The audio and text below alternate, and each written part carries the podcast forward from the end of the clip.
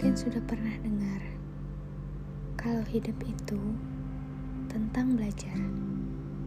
Belajar menyembuhkan luka, belajar menelan kepahitan, belajar bangkit dari keterpurukan.